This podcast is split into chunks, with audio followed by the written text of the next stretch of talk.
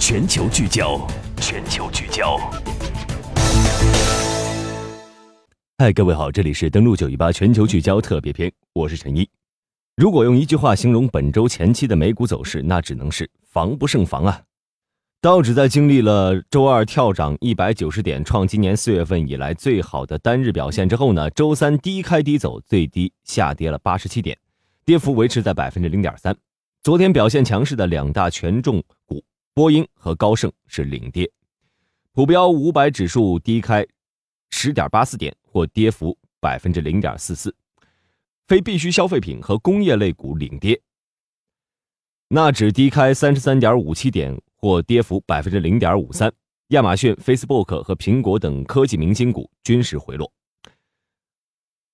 从昨日受白宫与国会就税改问题达成共识的消息影响，周三市场呢再受美国总统特朗普嘴炮的冲击。他表示，就算有必要让政府关门，也要在财年预算中纳入美墨边境的拨款条款。并且呢，要警告称单方面终结北美自由贸易协定的重新商谈。有关政府停摆的威胁打压了风险偏好的情绪，十年期美债收跌率下跌三个基点，百分之二点一八七，一反周二重回百分之二点二一零关口上方的走势。而现货黄金上涨百分之零点三，交投于一千二百八十九美元每盎司的两个月高位。墨西哥比索。对美元下跌百分之零点五，美元指数站稳九三点关口上方。在经济数据方面，美国七月新屋销售是暴跌百分之九点四，至五十七点一万栋的七个月最低，百分比跌幅创二零一六年八月份以来最大。不如人意的数据令美元对日元最低触及一百零九点零九，日内跌幅扩大百分之零点四，是逼近日低。一百零九点零二。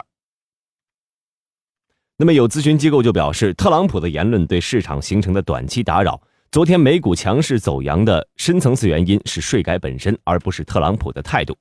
尽管市场基本面很好，估值偏高，很难造成适当的买入机会。同时呢，也有咨询机构表示，估值偏高是令市场近期波动乃至下跌的原因。就算没有来自特朗普的两条威胁言论，周三的美股市场也恐难维持涨势。投资者呢也关注美联储主席耶伦和欧洲央行行长德拉吉周五在杰克逊霍尔央行年会上的讲话。